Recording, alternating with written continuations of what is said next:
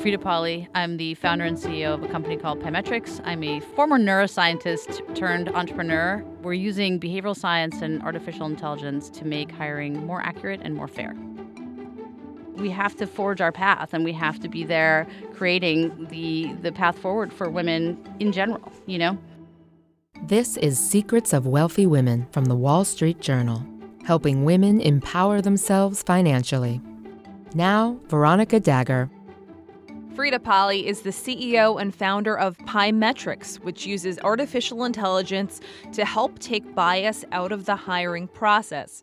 She explains how when you're best suited for your job, you'll have the most success. So, Frida, how did you know you wanted to study science when you were a young woman? I was always someone that was really fascinated by creating things and learning things. And I think that there are different ways you could go. Actually, I'm going to out myself. I wanted to be a journalist at some point really? because I thought that the fact of discovering things was such a cool thing. Um, but I think science also allows for discovery and also allows for creation. Um, so yeah, it was either a journalist, a detective, or a scientist. Those were kind of my three options, Fun. and uh, I kind of stumbled into science um, as an undergrad. I learned about brain science, and I just thought that was kind of the coolest thing you could ever study because people are so fascinating, and why wouldn't we want to learn more about why people um, do what they do? And that was kind of the hook was just discovery, creation, and then stumbling onto uh, into uh, people science or brain science. So you worked at Harvard and MIT as a neuroscientist for about a decade. What made you switch careers? I really liked the science that I was doing. It then just became too removed from the real world. I wanted to do something that had much more application to people's everyday lives, right? And unless I wanted to start sticking electrodes in people people's brains that wasn't going to happen in science. So I actually was kind of at a loss. I was kind of in my mid 30s, had spent a decade in science, really thought I was going to go on to have just this, you know, prolific scientific career, but found myself dissatisfied. So it was kind of more of a push than it was a pull. And um, I was also a single parent at the time. So it was a, definitely a challenging period in my life, but I was just convinced that the science we were doing needed to have something more real world uh, focused. And so I stumbled upon you know the MBA program at Harvard. They were uh, looking for life scientists like myself to come. I got a fellowship, and it was really there that I saw the problem of talent matching um, firsthand because that's what MBA students do. They recruit for two years, and that's when I kind of the, the light bulb went off, and I was like, wow, this would be such an amazing application for the science that we've been developing in the lab um, for so long. So it really kind of was a very iterative process. It wasn't like I had this flash of genius that, oh my gosh, I'm going to start this amazing company and be an. It was very iterative. It was a slower process than I would have liked, but it was realizing that I love science but wanted to do something in the real world with it. And what real world problem could we fix or solve with the science and, and that was where the MBA program was super helpful. So I know your business is probably very technical. Can you give us sort of a snapshot of how yeah, it works? Sure. Yeah, it's actually I mean, so it is technical, just like Google's technical, but the problem we're trying to solve and how it works is actually pretty simple. So we're trying to understand something more sort of um, fundamental about people that what's on their resume, right? So typically, the way that job seeking works is um, people are judging you by your resume, and unfortunately, there's just a lot of challenges with that because you know it's very sort of superficial. It's kind of judging a book by its cover, um, and it's also very backward facing. If you've never done the job that you might want to do in the future, how will you ever prove to someone that you're good at it, that you could be good at it? So what we do is we look at people's cognitive, social, and emotional traits using the you know behavioral science that we've been using in the lab now for a couple decades. And with that, instead of looking at, you know, your experiences, we look at your aptitude for things, your potential essentially for a role. And so it's much more, I think, optimistic in terms of how we look at people. And it's also much more future facing because it's about what you could do, not just about what you've had the opportunity to to do. And so we use these cognitive, social, and emotional traits to understand something about you. And I heard you went through it before before the show, so you know what it's like. And then we also ask people within the company to go through the exact same process so that we understand the cognitive, social, and emotional traits that are making people successful in different roles. And as I mentioned to you before, there's no right or wrong. It's just a matching system. It's like people that are in sales look like this, people that are in this look like that. And where do you fit in best, right? And then at the end of the day, it's a sorting hat. So it's not an experience where you are told, oh, you passed or you failed, or like to be good at all these jobs, you have to be this way. It's much more about here's your profile here's what you have here's where you sort of shine and here are the roles where what we've our system has determined um, have a similar profile of people with your same sort of aptitudes um, where they're shining. Does that make sense? So it's really kind of a matching system or a sorting hat to help people find their right role. And it's different than what we do now, which is submit a resume. If I haven't had that job before, good luck ever getting that in the future, right? Um, it's very superficial, right? It's very biased. I mean, there's tons of research showing it's biased against women, it's biased against people with ethnic sounding names, it's biased against people that are older, it's biased against people that don't go to prestigious schools like Harvard and MIT. I mean, it's just full of bias. And at the end of the day, it's not very accurate. I mean, the failure rate is 50% of first year hires fail using this kind of very simplistic sort of keyword system. So it's really trying to make that matching much more accurate, um, much more holistic, looking at a person as a whole person, and then much more fair. And so some people will say, well, I would imagine is some of this powered by artificial yep. intelligence, right? Yep. And so some people will say, well, artificial intelligence, many of the programmers yep. are white yep. guys. And so how does something that's programmed by white guys, and there's nothing wrong with white guys, but how does that increase diversity, sure. right? Yeah. So I think it's actually less important who does the programming and more important um, in terms of who who designed it and how it was designed. So PyMetrics was started by two women, um, one of whom was not Caucasian, and I think we've always had a very diverse team. So the design of the artificial intelligence stuff was very very important. And what I mean by that is, you know, there's a whole debate out there now about you know biased AI. Is it more biased than humans? Is it less biased than humans? At the end of the day, it's really the AI is going to mirror the design of the human beings that built it. And so the way that we designed it at Pymetrics was to make sure that the algorithms we build, first of all, are explainable. So it's not black box. It's not like I just give you an output and I don't tell you how I got there. So it's explainable. Um, and the second thing we do is we audit our AI. So what we do is once we've built a model, we go back and we say, is this model acting in a fair way towards women, towards people of uh, different ethnic backgrounds, uh, towards older workers, and towards people that are not basically coming from socioeconomic backgrounds of privilege. And we have a process that we've developed for that auditing. We've open sourced it on GitHub so anyone can go and check it out. And if the answer to that audit trail is no, it's actually not being fair, meaning it's statistically showing a difference between groups, we will go back and fix it essentially. And that's kind of our like pledge is that we are not going to release an algorithm that we know is having bias against in any of those domains. Does that make sense? And that's quite different from most of the algorithms that are out there sort of being used in mass production because people are not auditing their technology and therefore it could have massive bias. And unfortunately, I think a lot of companies are adopting this kind of, you know, ostrich in the sand approach of like, well, I don't know and therefore I don't need to know. And we think that's just a very bad strategy. I mean, I think artificial intelligence has massive potential to eliminate some of the bias. It also has massive potential to to make it worse. And we really have to just be designing the AI in a much more thoughtful and careful way. How do I stay competitive if I'm afraid AI is going to cause me to lose my job?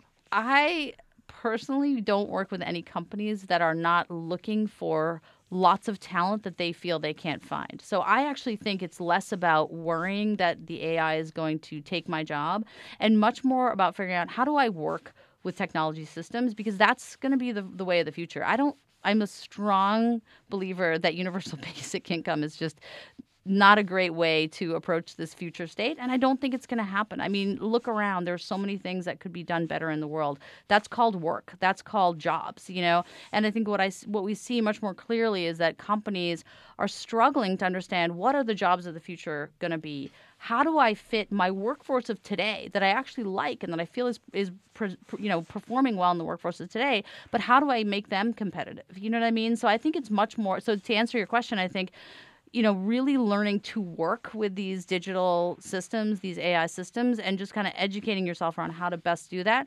And rather than sort of saying, "Oh my gosh, I'm afraid of them and I and I don't want to go there," And I think we're all going to have to do this. I mean, doctors now are being confronted with the fact that, you know, algorithms can make better diagnoses. So it's not just, you know, sort of the blue collar jobs that are at risk. It's really all professional jobs are going to be impacted by this. And I think we have to, you know, we all have to be aware that this is, you know, you know, something we have to adapt to, you know. And and by the way, I think it's going to be I think it's going to be very beneficial. I mean, when we when we implement our technology, we don't see recruiters getting laid off. It's quite the opposite. Recruiters usually come to us saying, "Oh my gosh, I have so much work to do." And not, I mean, you know, have you ever tried hiring someone? It's like a full-time job, right? Yeah.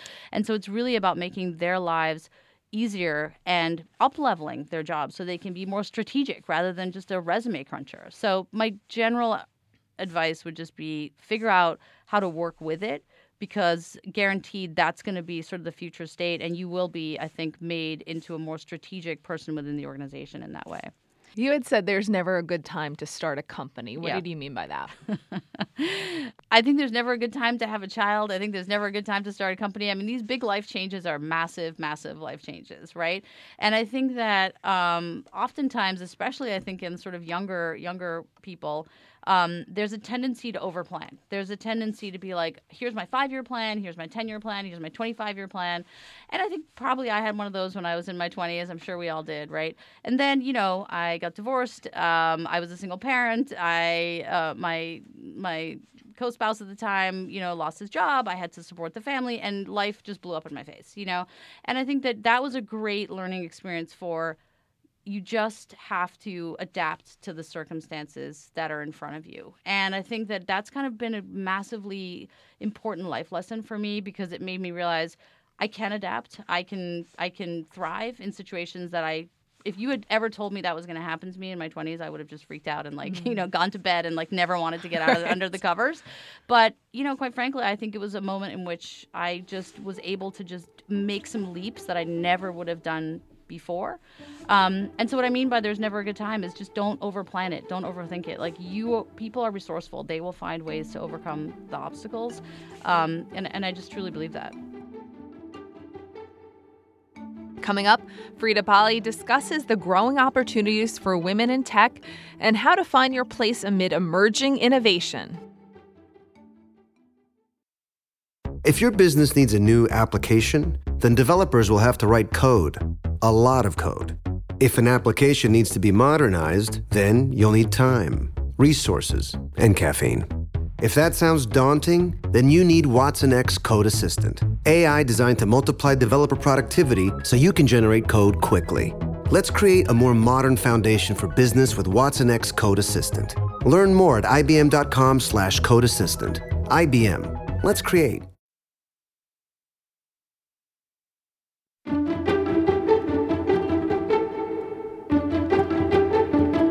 You're listening to Secrets of Wealthy Women from the Wall Street Journal. So you used to bring your daughter to investor pitch meetings, um, and you said you just not not by intention, just by babysitter plans falling through. But yes, and you said you you owned it. So yeah. what, what do you mean by that one? Well, I just remember this meeting where um, it's one of our current investors, and you know the babysitter called. I'm sure you've had, we've all had this happen to us and said, I can't make it. And they didn't realize that this was a super important meeting and that I couldn't reschedule. And so I just brought my daughter with me and, um, and I went into the room and I just said, Oh, you know, here's the newest member of Pymetrics. Uh, they, we start them young. She's eight or whatever she was at the time. And, you know, everyone just laughed and kind of went with it. And I just think that I tried to own it as much as possible instead of making it out to be like, oh, I'm sorry, this is a problem. It was just kind of like, hey, let's make light of this and let's just all assume that we're all parents here or we've known people that have had these situations and can move forward. So, what's your advice for single moms who are thinking of switching careers? I think you look, so I was in a position where I was fortunate. I had an education. I got a fellowship to go to a you know prestigious MBA program. So I was lucky to have all of those resources. Right. I think if you have the ability to tap into those resources, I would say use it um, in the sense that I think a lot of times we might think this isn't the right time. You know, especially being a single parent, you you always think, oh my gosh, I can't give up time with my child or I can't do that.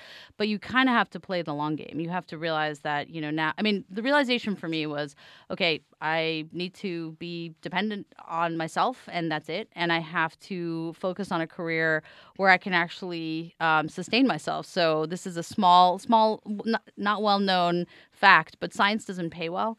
Um, so I was making thirty-seven thousand thousand uh, dollars as a postdoc at MIT in my mid thirties and supporting a child. With so all that education, exactly, and that was pretty Wow. uh, depressing, to say the least. Um, and I just thought to myself, I just this is this is not sustainable. I need to I need to do something else, you know. And so and and that was part of it. And you know, I've been fortunate to, you know, start a company. We now employ uh, about fifty percent women. We're 140 people. So I went from being a postdoc that made thirty-seven thousand dollars a year to now employing 70 women across the globe. Um, so that feels like a real, you know, win for you know single parents uh, and single moms.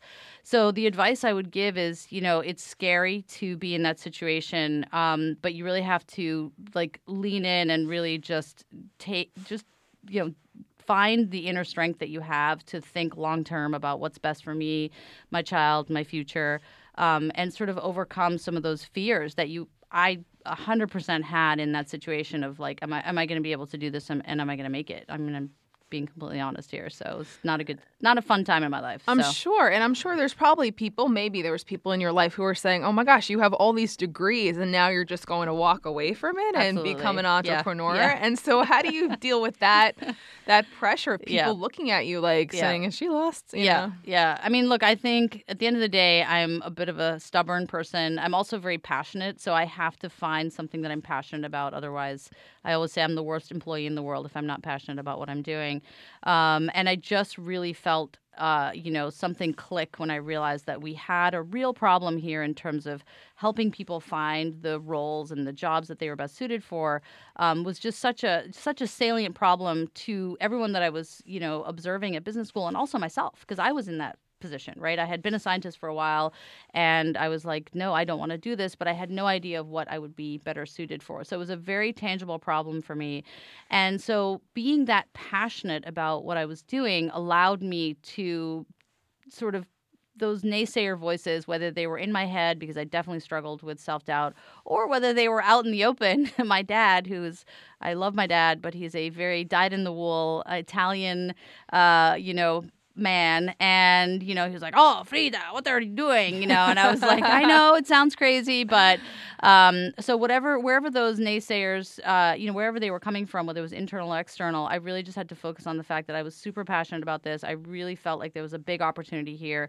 It was a problem that i could see a lot of people facing um, and and i just had to kind of summon that inner inner belief in myself A listener recently messaged me, and mm-hmm. she said she finds it difficult to be one of a handful of Yeah. women in a male-dominated office, and she's Yeah. having trouble hanging in. She's Yep. actually an engineer and is Yep. thinking of switching. So I'm just wondering, what advice do you have for her? Yeah, I mean, honestly, it's you know the single digit problem is what we call it in science, where you know it's uh, you know it's hard, and I think what you have to do is find environments that are more female friendly. Quite frankly, I mean, literally, I had the exact same experience. We're interviewing for a head of marketing role, and this woman had just left a well known uh, you know Silicon Valley firm, and she was literally she emailed me. She was like, "You're the first woman that I have met in my my career search now, whether it be an executive level at the board or at the board level, the first person. and She'd been on this job search for a while, right? And she literally said sent me this long email saying, you know, I I was really kind of th-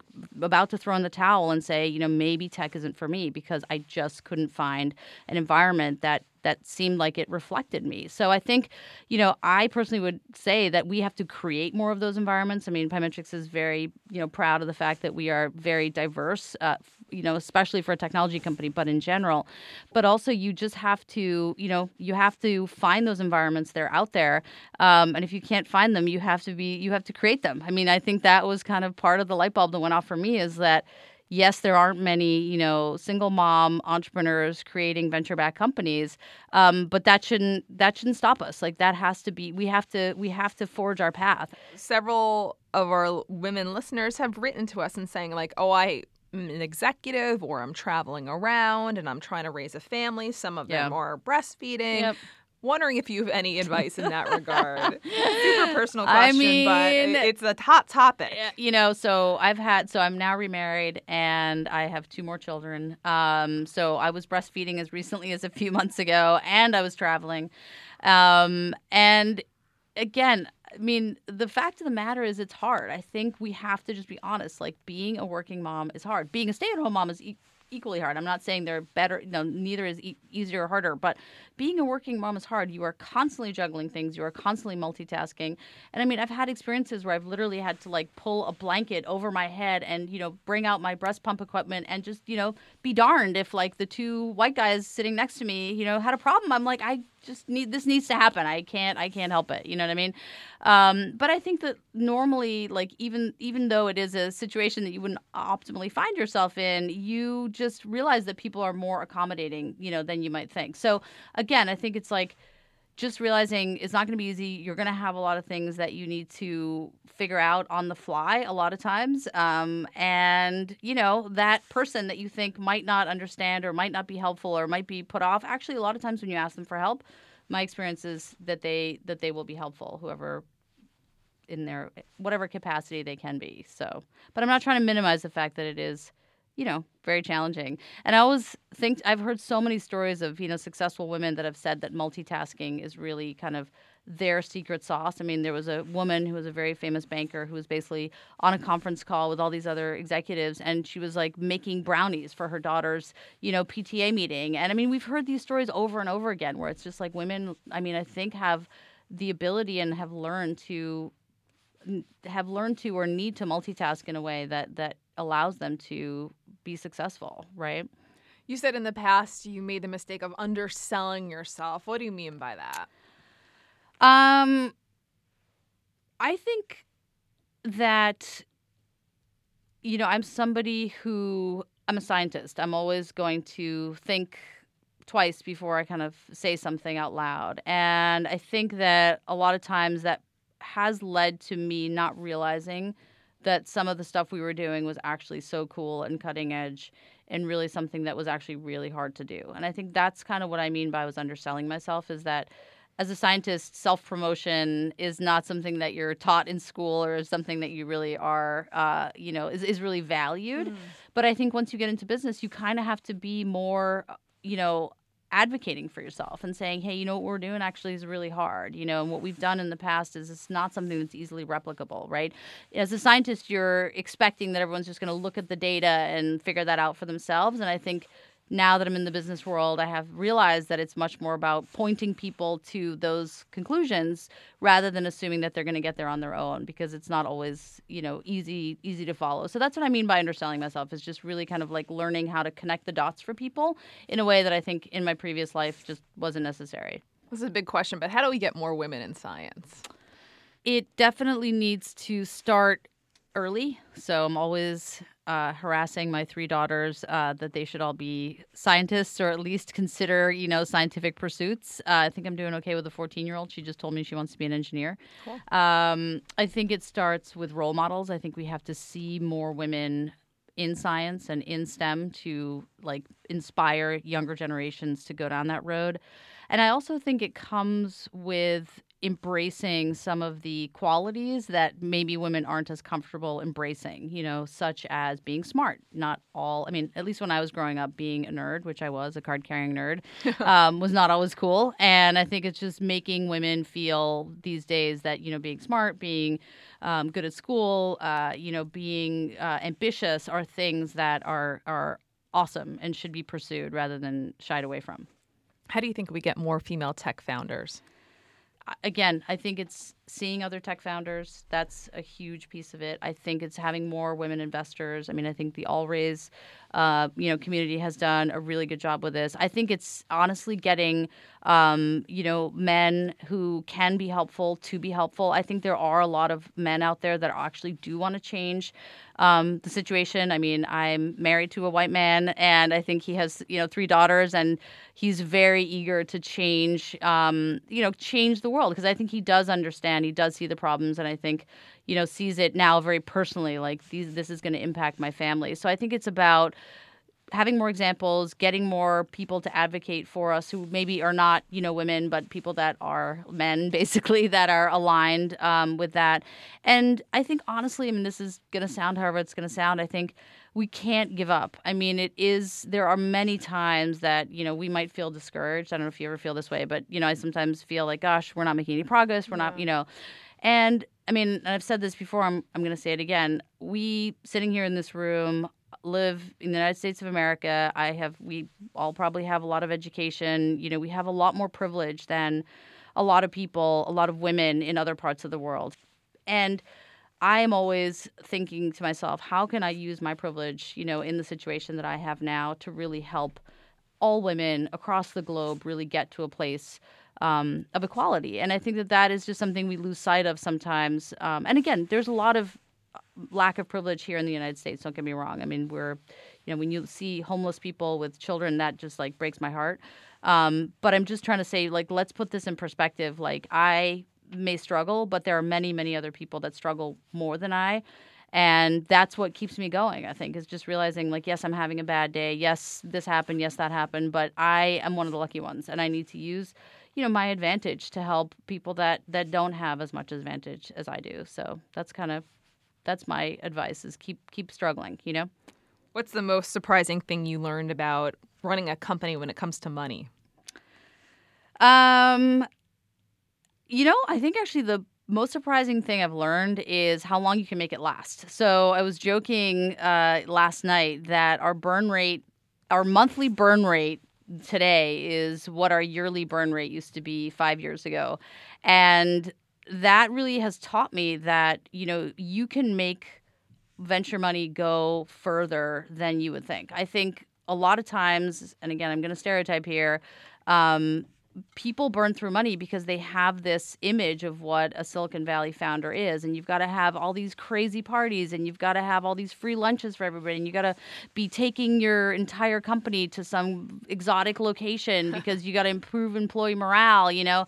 and we don't do any of that. I mean, I'm sorry if people come to work at Pymetrics, it's not for the for the extra perks. And you know, we are always told like, wow, you guys do have really managed to be cash conservative and and in a good way, you know. And I think maybe that's just because we're I'm a, it's a woman founder and they've actually shown that you know we generally speaking have sort of more conservative views on cash burn not in a way that would inhibit growth but in a lot of sort of the ways of excess of silicon valley that people kind of turn their nose up now. You know what i mean? So that's actually been one of i think the learnings for me is that um, is you know be be wise with the money that you raise. Don't don't go crazy.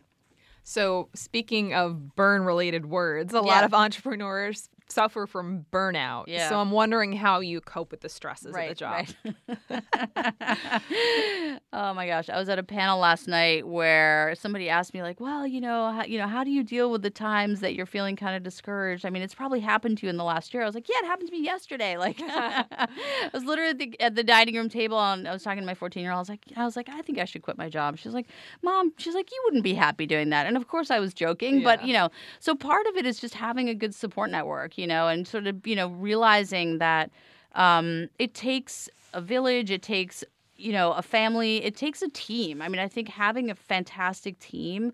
Um, I saw this amazing documentary from Anna Wintour, and you know she's obviously you know the Devil Wears Prada and everything, but she has this great quote where she's like, "You're nothing without your team," and I like could not agree more. Like if you do not have a team, and we do have an amazing team that can just uphold you in times of you know hardship um, you're nothing. So I think it's it's really just all about having a good support network and trying to prioritize self care wherever possible, which I'm very bad at, but trying to get better. Time now for your secrets. I'm Frida Polli, CEO of Pymetrics. My money secret is I have a budget. When I was a single parent, I had I knew exactly what my income was. I knew exactly like I had buckets for everything and if I went over in one category one month, I'd go, you know, I'd go under in that category the next month or whatever. It was just having a budget. It's very simple and boring. Be sure to check out more episodes of Secrets of Wealthy Women on Apple Podcasts, Google Podcasts, or your favorite podcast provider. I'm Veronica Dagher. Thanks for listening.